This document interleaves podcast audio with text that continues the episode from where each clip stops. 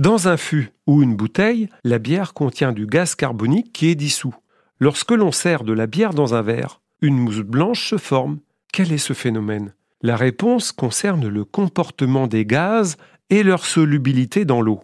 Le dioxyde de carbone, présent dans la bière, est obtenu de deux façons, soit par fermentation de la levure sur les sucres présents dans la bière, soit par ajout artificiel de gaz carbonique lors de la mise en fût ou en bouteille.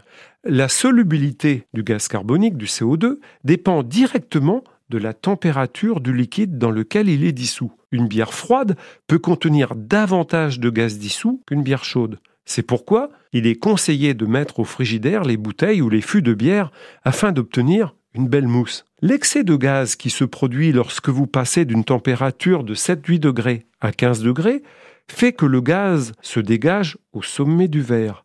Les bulles qui se forment dans le verre remontent pour former une mousse bien caractéristique. Vous l'avez compris. Pour obtenir une belle mousse, il faut une différence de température importante entre la bière précédemment stockée et l'endroit où vous vous trouvez. Bonne dégustation, mais n'en abusez pas.